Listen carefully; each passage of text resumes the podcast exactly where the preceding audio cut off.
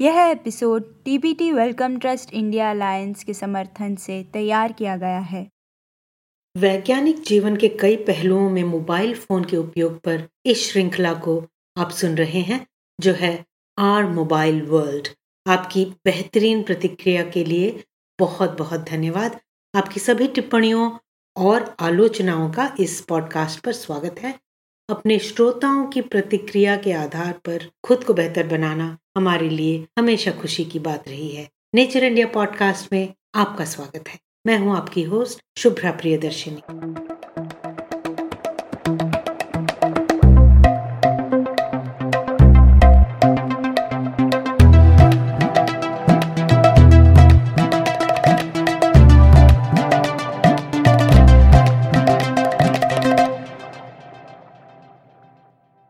के एपिसोड में हम सुनेंगे कि कैसे मोबाइल फ़ोन विज्ञान की शिक्षा के लिए और जनता के साथ जुड़ने के लिए एक बहुत मददगार साधन है।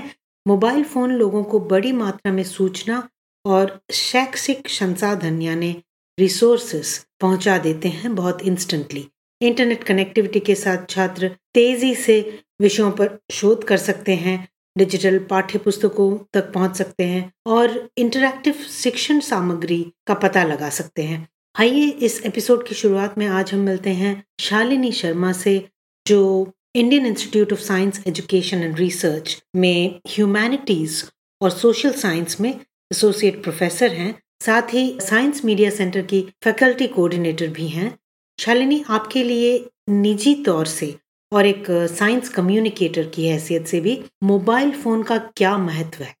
एक रिसर्चर के तौर पे जब मैं दूसरे देशों में जाती हूँ और मुझे वहाँ की भाषा का ज्ञान नहीं है, या मैं भारत में भी अगर एक क्षेत्र से दूसरे क्षेत्र में जा रही हूँ और मुझे वो वहाँ की लोकल जो भाषा है वो नहीं पता है तो मोबाइल फ़ोन में किसी ऐप का इस्तेमाल करूँगी कि हम उस बात को ट्रांसलेट करके एक दूसरे तक साझा कर पाए और बात कर पाए। अगर हम संस्थान की बात करते हैं तो अब संस्थान में देखते हैं कि अलग अलग तरीकों पे मोबाइल फ़ोन हमारी ज़िंदगी का हिस्सा है। चाहे वो एक टीचर के तौर पर मुझे अपने विद्यार्थी और स्टूडेंट्स के साथ कनेक्ट करके रखना हो तो आप व्हाट्सएप ग्रुप का इस्तेमाल करते हैं, या क्लासरूम मॉडल्स वगैरह में आप चाहते हैं कि आप अपना सारा पढ़ाई लिखाई की जो भी आपके लेसन प्लान है, वो अगर आप एक स्पेस पे रखना चाहते हैं, वहाँ पर उनके साथ एक संवाद कायम करना चाहते हैं तो वो अब पॉसिबल है मोबाइल ऐप के थ्रू। मोबाइल ऐप से एक ये फ़ायदा हुआ है कि जो चीज़ें पहले हम डेस्कटॉप पे करते थे और आपको एक जगह पे बैठ के वो चीज़ करनी होती थी तो वो आपको एक थोड़ा सा बाँध भी देता था। हालाँकि उसकी अपनी कुछ फ़ायदे भी है उस तरीके से काम करने के, लेकिन क्योंकि जीवन तेज़ी से बदला है मोबाइल के साथ साथ तो अब हम देखते हैं कि लोग हमारे स्टूडेंट्स और हम खुद भी बहुत सारी चीज़ें आते जाते चलते फिरते शायद कम अटेंशन के साथ, लेकिन कर लेते हैं। तो सूचना हम तक पहुँच जाती है। भले ही मैं एक मिलेनियल जनरेशन को बिलोंग करती हूँ और हमने टेक्नोलॉजी का एक पूरा परिवेश चेंज होते हुए देखा है, लेकिन जिस तरीके से अब मोबाइल फ़ोन और जो टेक्नोलॉजी अपनी तीव्रता से जो बदलाव आ रहा है वो बदलाव सीखने में हमें आसानी होती है हमारे स्टूडेंट से, क्योंकि वो उसके फ़र्स्ट यूज़र्स हैं। अगर मुझे कहीं अकेले जाना है तो मैं बिना मोबाइल के जाना नहीं पसंद करूँगी, क्योंकि मुझे उतना सुरक्षित शायद अनुभव ना हो। मैं सूचना को अपने हाथ में, अपनी पहुँच में रखना चाहूँगी। अगर एक अनजान इलाका भी है तो मैं वहाँ पर अपने आप मैप लगाकर पहुँच पाऊँ। आपसे ये जानना चाहेंगे कि मोबाइल फ़ोन शैक्षिक संस्थाओं में, शिक्षण के तरीके में कैसे परिवर्तन ला रहा है? मोबाइल ऐप्स जो हैं, वो एक बहुत व्यापक तौर पे आपको एंगेजमेंट का मौका देते हैं। आप नई चीज़ें सीखें और नई चीज़ें उन तक पहुंचाएँ और पुरानी चीज़ों के बारे में लगातार चर्चाएँ करते रहे। हमारे जो उपयोग करता है, जो हमारे यूज़र्स हैं, के लिए जो हमें एक सांस्कृतिक सामग्री की जो आवश्यकता होती है, वो सांस्कृतिक सामग्री को हम कैसे समझें, उसको कैसे नया नए तौर पर बनाएँ और उसको कैसे नए नए तरीकों से अपने उपयोगकर्ताओं तक लेके जाए ये संभावनाएँ मोबाइल फ़ोन खोल सकता है। जो हमारा मटेरियल है, उसको कलेक्ट करने का तरीका, उसको एक पूरे ग्रुप को एक ही तौर पे इक्वली डिस्ट्रीब्यूट करने का जो तरीका है, वो सब आपके अलग अलग एप्स और प्लेटफॉर्म की वजह से चेंज हुआ। तो चाहे वो गूगल प्लेटफॉर्म हो, चाहे वो मूडल हो, चाहे वो ब्लैक बोर्ड हो या कोई भी हो तो ये स्पेसिफिक टूल्स हो सकते हैं। जिसको हम डिजिटल एक्सपीरियंस बोलते हैं, कि आप उसको कैसे स्क्रॉल करेंगे, कितनी चीज़ आपको उतने नाइन इंच के मोबाइल फ़ोन में कितना चीज़ दिखाई देगी डेस्कटॉप पे सोलह इंच के लैपटॉप में कितनी दिखाई देगी, आपको वो समझना पड़ता है एज अ साइंस कम्युनिकेटर इतना इन्फॉर्मेशन का अतः एक समुद्र टाइप सिनेरियो खुल जाता है तो हम डर जाते हैं कि अरे, हम उनको कैसे पता चलेगा कि ये साइंस है कि नहीं है है ना? ये तथ्य है कि नहीं है? फेक साइंस तो नहीं है फेक इन्फॉर्मेशन तो नहीं है मिस इन्फॉर्मेशन तो नहीं है। पर फिर यही तो हमारा काम है कि हम अपने क्लासरूम में अंतर निकालना बता पाए सिखा पाए। आप कई सालों से इस फ़ील्ड में हैं पर्यावरण अध्ययन सांस्कृतिक अध्ययन और शहरी अध्ययन पर काम कर रही हैं। कोई एक खास बदलाव जो प्रौद्योगिकी विकास की वजह से कक्षाओं और पाठ्य पुस्तकों में आ रहा हो हमें बताएँगी?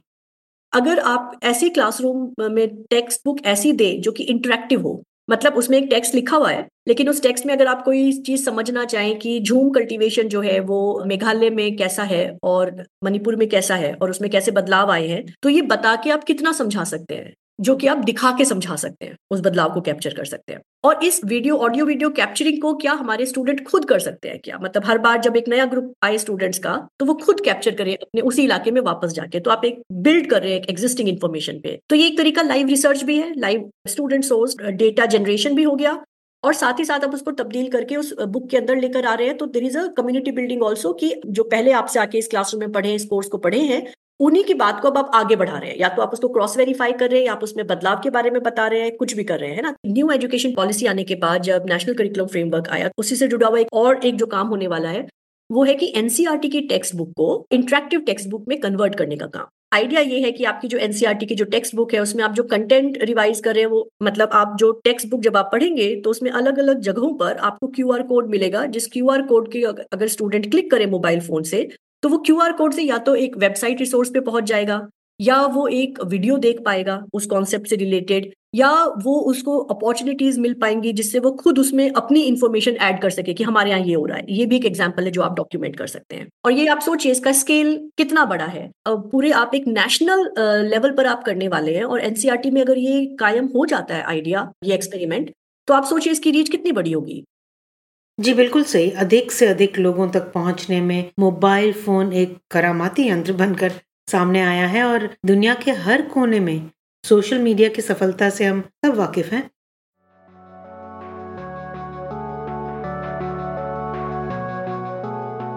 आइए अब बात करते हैं रश्मि श्योरान से, जो आईआईटी गांधीनगर में प्रोजेक्ट एसोसिएट हैं और साथ ही सोशल मीडिया पर भी बहुत सक्रिय हैं। इनसे पूछते हैं कि कैसे ये मोबाइल उपकरण उन्हें अपने काम में फ़ायदा पहुँचा रहे हैं। मेरे केस में तो बहुत ज़्यादा ही हो रहे हैं। अगर मैं बहुत ज़्यादा रीसेंट केस लूँ तो जैसे मैं अभी आयुका आई हुई थी तो क्योंकि मैंने पहले से ही अपने जो वीडियोस हैं सोशल मीडिया पे डाले हुए थे, मैंने बताया हुआ है लोगों को कि मुझे एस्ट्रोनॉमी पसंद है, मैंने बताया हुआ है कि जब मैं वीडियोस बनाती हूँ तो मैं किस टॉपिक्स पे बनाती हूँ उस तरह से मैंने एक कनेक्ट बना रखा है, इंडिया के लोगों से और इंडिया के बाहर के लोगों से। एक छोटी सी कम्युनिटी बन रखी है, जिसमें कोई भी नई चीज़ आती है तो उस पर मैं वीडियो बना के डाल सकती हूँ और बाकी लोग उसको देखते हैं और फिर आपस में उसके बारे में बात करते हैं। तो जब मैं किसी दूसरे शहर में जाती हूँ और वहाँ के जो जो लोग हैं उनसे भी पहले मैं कभी मिली नहीं हुई हूँ। लेकिन इस नए शहर में आने के बाद में मुझे ऐसा लगता है कि कुछ ना कुछ लोग हैं जिनको मैं इंटरनेट की वजह से या फिर इंस्टाग्राम के उनके जो अकाउंट हैं जब मैंने उनके साथ आ, कुछ डिस्कशन कर रखा है वो मेरे लाइव में जुड़े हुए मेरे वीडियोस के नीचे कमेंट्स करते हैं मुझे लगता है कि बहुत ज़्यादा फ़ायदा होता है क्योंकि इस तरह के काम में आपको नए नए शहरों में जाना पड़ता है और एस्ट्रोनॉमी के लिए तो जहाँ पे भी नाइट स्काई अच्छा है जहाँ पे भी टेलीस्कोप सबसे बड़े बड़े हैं आपको वहाँ पे जाके ही चीज़ें करनी पड़ती हैं। और उसके साथ साथ एस्ट्रोनॉमी का ऐसा होता है कि हमको इतने सारे तारे होते हैं जो अगर अच्छा आसमान है तो बहुत तारे दिखते हैं। लेकिन पता नहीं चलता कौन सा तारा कहाँ पे है। अब हमने टेलीस्कोप लगाया और हमने किसी तारे की तरफ़ पॉइंट करा, किसी प्लेनेट की तरफ़ पॉइंट करा तो कोई कैसे मान ले कि ये वही चीज़ है? तो उसके लिए हम जैसे कुछ एप्लीकेशन होती हैं जो पूरे नाइट स्काई का आपको एकदम मैप दे देती है कि कौन सा तारा है, कब निकलने वाला है, कब छिपने वाला है, आज मून का कौन सा फ़ेज़ है, कैसा दिखने वाला है, आज से चार घंटे बाद इस जगह पे, इस दिन को कैसा दिखेगा। तो ये जब एप्लीकेशन मेरे हाथ में है और मैं सामने वाले अपने ऑडियंस को किसी को भी बताती हूँ तो बहुत ज़्यादा उनमें एक्साइटमेंट भी होती है। तो मुझे लगता है कि फ़ोन की मदद से जो मेरा काम है वो बहुत ज़्यादा आसान हो चुका है एस्ट्रोनॉमी के फ़ील्ड में भी और फिजिक्स के फ़ील्ड में भी। खगोल विज्ञान को, जो कि एक बहुत उच्च स्तरीय विज्ञान माना जाता है, आम लोगों को समझने में काफ़ी मेहनत लगती है तो उस खगोल विज्ञान को आम लोगों तक पहुँचाने में मोबाइल फ़ोन के कुछ ऐसे फीचर्स के बारे में बताएँ जो आप खुद व्यवहार करती हों। एस्ट्रोनॉमी वैसे तो बहुत ज़्यादा एप्स होते हैं, लेकिन जो मेरे फेवरेट हैं, अगर आप मोबाइल में यूज़ करना चाहते हैं तो जो स्टार गेजिंग एप्स है, उसमें एक ऐप का नाम होता है स्टार वॉक टू ये मैंने प्ले डाउनलोड करा था 2018 में जब मैं एक एस्ट्रो कैंप में थी और तब से मैं अपने फ़ोन में यूज़ करती हूँ, फ्री वर्ज़न है। स्टेलेरियम करके एक एप्लीकेशन होता है। स्टेलेरियम का वेब वर्जन भी होता है। इसका मतलब आपको कुछ डाउनलोड भी नहीं करना। आप उनकी बस वेबसाइट पे जाइए और आप उसको इजीली यूज़ कर सकते हैं। इसके अलावा एक और बहुत बेहतरीन ऐप है जो हमारा इंटरनेशनल स्पेस स्टेशन है आईएसएस उसके लिए डिटेक्टर तो उसमें क्या होता है कि जो इंटरनेशनल स्पेस स्टेशन है वो अर्थ के चारों तरफ़ चक्कर लगाता रहता है। और कभी कभी वो हमको ऐसा लगता है, अर्थ दिखता है और बहुत तेज एक तारे की तरह दिखता है। तो लोग सोचते हैं, क्या देख लिया, क्या देख लिया यूएफओ था प्लेन तो नहीं था, क्या था ये चीज़? अगर उनके फ़ोन में इस तरह की एप्लीकेशन है जो बता दे कि इस दिन आपको आईएसएस दिखने वाला है दो मिनट के लिए या फिर इस दिन आपको हबल स्पेस टेलीस्कोप दिखने वाला है इतने मिनट, इतने सेकंड के लिए तो मुझे लगता है ये बहुत ज़्यादा खुशी की बात होती है। क्योंकि जब मैंने पहली बार इसको देखा था तो मैं भी नीचे से हाथ हिला रही थी, अपने कज़न को दिखा रही थी कि वो देखिए, वो इंटरनेशनल स्पेस स्टेशन है।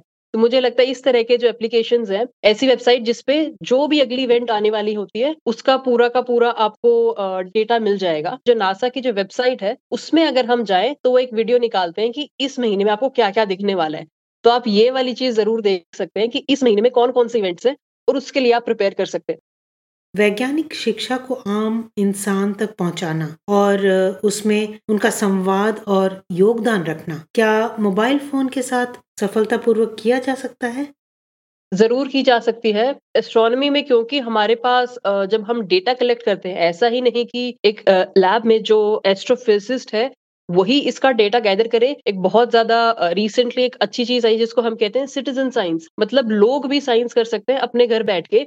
और मैंने ऐसे सिटीजन साइंस प्रोजेक्ट में एक भाग भी लिया था पेंडेमिक में। मैं आई थिंक कॉलेज के बाद बस अपने गाँव में थी और मैं देख रही थी डिफरेंट डिफरेंट इवेंट्स जो आते रहते थे। एक ऐसा इवेंट था जिसमें उन्होंने लिख रखा था कि हम दुनिया के अलग अलग कोनों से आपके फ़ोन के ज़रिए डेटा कलेक्ट करेंगे। आपको जो सबसे अच्छा जो नक्षत्र है, उसके कितने तारे दिख रहे हैं। तो हम यूज़ कर रहे थे जो हमारा सप्तऋषि है। सप्तऋषि में सात तारे आपको कितने दिख रहे हैं? डिपेंडिंग अपॉन आपको एक दिख रहा है, दो दिख रहे हैं, सातों के सातों दिख रहे हैं। और कुछ दो तीन इस तरह के अलग अलग कॉन्सुलेशन थे। अगर आपके वहाँ पे बादल है या फिर कुछ भी है, उससे उन्होंने क्या निकाल लिया कि पूरे अर्थ पे लाइट पोल्यूशन मतलब तारे कहाँ अच्छे दिखते हैं और कहाँ अच्छे नहीं दिखते और चार हज़ार से ज़्यादा लोगों ने इसमें पार्टिसिपेट करा था और क्योंकि ये बहुत ज़्यादा बड़ा रिकॉर्ड था, सारे के सारे चार हज़ार लोगों को एक गिनेस वर्ल्ड रिकॉर्ड होल्डर बनने का भी मौका मिला था। तो मुझे लगता है इससे लोगों में बहुत ज़्यादा प्रोत्साहन बनती है। मेरे अंदर भी बहुत ज़्यादा बनी कि लाइट पोल्यूशन क्या होता है, हमने ये काम ऐसे कैसे कर लिया? आधा घंटा लगा बस फ़ोन से करने में और इसका क्या इम्पैक्ट हुआ इतने बड़े लेवल पे? तो मुझे लगता है कि लोग इस तरह से कंट्रीब्यूट कर सकते हैं डेटा में और भी बहुत तरह की चीज़ें होती है जिससे लोग क्या कर सकते हैं? अलग अलग तरह की गैलेक्सी की फ़ोटो होती है। तो आपको पहले बताया जाता है कि ऐसी फ़ोटो है तो इस तरह की गैलेक्सी है और फिर हमारे ब्रह्मांड में तो कितनी गैलेक्सी है? जो एस्ट्रोफिजिस्ट है वो कितनी गैलेक्सी को अलग अलग कैटेगरी में दे सकते हैं? और वो कंप्यूटर से भी कराएँ तो हर गैलेक्सी अलग दिखती है, शायद इतना आसान ना हो। तो ये काम वो लोगों पे छोड़ देते हैं। कि एक गैलेक्सी दस लोगों को दिखाई जाएगी, अगर आठ ने कह दिया कि ये वाली गैलेक्सी है तो हाँ इसको हम कंफर्म करके आगे डाल देंगे। तो इतनी ज़्यादा गैलेक्सीज है, हज़ारों हज़ारों में फ़ोटो हैं, और जब सारी दुनिया मिल जाती है तो यूनिवर्स उसकी जो अंडरस्टैंडिंग है, वो और ज़्यादा अच्छी हो जाती है। तो इस तरह से मुझे लगता है कि लोग घर बैठे कॉन्ट्रीब्यूट कर सकते हैं एज अ हॉबी तो कर ही सकते हैं, लेकिन रिसर्च में भी बहुत ज़्यादा इसका सिग्निफिकेंस हो सकता है। मोबाइल फ़ोन एक शक्तिशाली शैक्षिक उपकरण के रूप में काम कर रहे हैं। छात्रों और आम जनता तक वैज्ञानिक सामग्री, उसकी उत्तेजना और आभासी प्रयोग पहुँचा रहे हैं। उदाहरण के लिए, अभी अलग अलग जगह पर बैठे हमारे श्रोताओं को खगोल विज्ञान का अपडेट भी सुनाया जा सकता है। तो अंतरिक्ष का कोई ऐसा अपडेट हो जो अभी आप हमारे श्रोताओं को देना चाहेंगी? जिस दिन भी पॉडकास्ट आए, आप ये देखिए कि जो आपका सूरज है, वो कहाँ से राइज हुआ और कहाँ सेट हुआ। जो कि सर्दियों के दिनों में ऐसा होता है कि जो सूर्य है, वो ऐसा नहीं कि एकदम ईस्ट से निकलता हुआ दिखा और वेस्ट में छिपता हुआ दिखा, वो आपको शायद मार्च के दिनों में दिख जाए।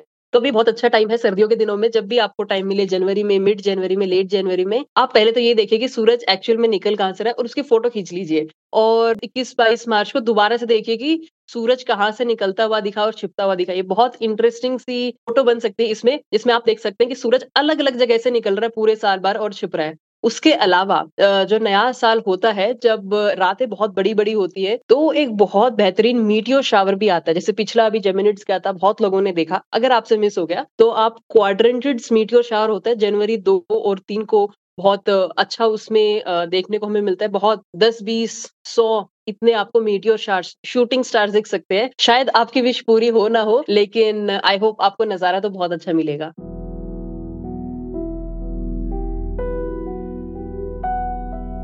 वैज्ञानिक साहित्य, व्याख्यान और शैक्षिक संसाधनों तक पहुँच, वैज्ञानिक साक्षरता को बढ़ावा देना, ये सब हाथ में इस छोटे से उपकरण से संभव हो रहा है आजकल। लेकिन इस पॉडकास्ट को अंत करने से पहले हम शालिनी से मोबाइल फ़ोन की सही भूमिका पर भी कुछ महत्वपूर्ण बात सुन लेते हैं।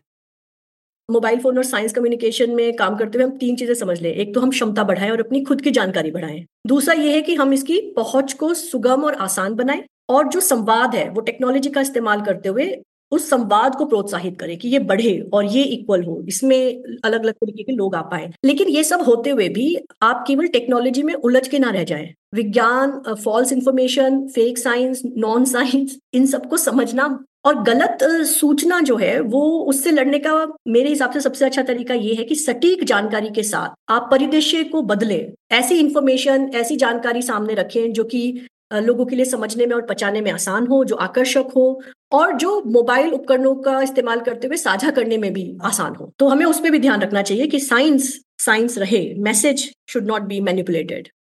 इसी तरह मोबाइल फ़ोन की बहुत सारी उपलब्धियों को आर मोबाइल वर्ल्ड की इस सीरीज़ में हम शामिल करते रहेंगे। अगर ये एपिसोड आपको पसंद आया हो तो दोस्तों और प्रियजनों के साथ शेयर करें, ट्यून इन करने के लिए धन्यवाद। मैं हूँ आपकी होस्ट शुभ्रा प्रियदर्शिनी। और ये है भारत में विज्ञान से जुड़े सभी विषयों के लिए नेचर इंडिया पॉडकास्ट।